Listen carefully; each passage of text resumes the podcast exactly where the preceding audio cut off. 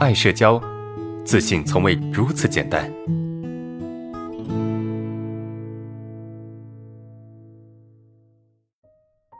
看第二个问题啊，我重新念一遍啊。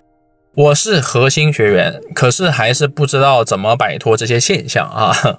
呃，第一，不敢在别人面前这个讲电话；第二啊，不敢回听自己在微信上给别人发的语音；啊，第三，在父母面前不敢说话，总是小心翼翼，是吧？这三个问题啊，还要特别强调我是核心学员哈。OK，怕我不给你回答问题啊。你说你不敢在人前讲电话啊？很多人会有一个误区哈，很多人会有个误区说。敢在人前讲电话才是对的哈，不敢才是不对的。所以首先就撇除哈，咱们撇除这个其他因素不讲啊。你说你不敢在人前讲电话，那我们是不是得想办法在人前去讲电话？这不敢，我们就让他敢啊。无非是两个方向，是不是？我们解决心理问题，无非是两方。各位，你们看这个问题看本质啊。我们解决问题一定要解决本质。那本质是什么？我们遇到问题，特别是心理问题，我们要怎么解决？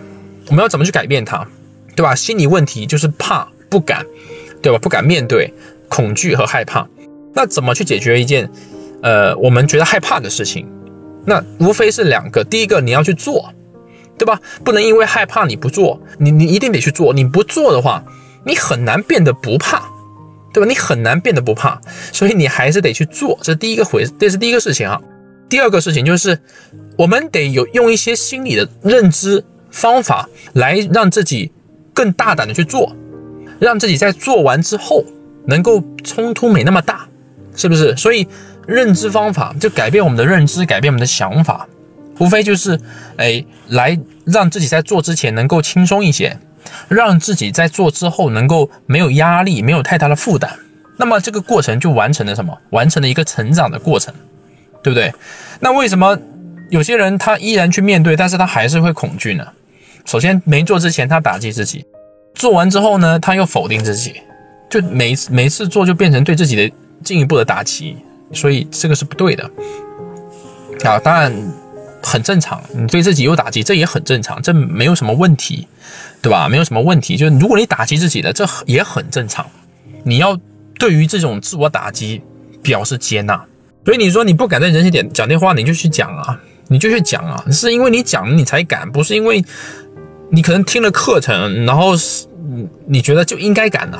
不是的，千万不要太神话哈，太神话，就是你就算是核心学员，我也实话实说，你你听完之后你啥也不干，然后你就敢了，你就一切就改变了啊！这个这个是不可能的，这没有那么神奇的东西啊！你听着听着就好了，对吧？你的冲突是会改变。对吧？你的冲突是会去缓解的，没错。但是你真正的问题和困扰，一定得在行动中去调节它，一定得在行动中去解决它。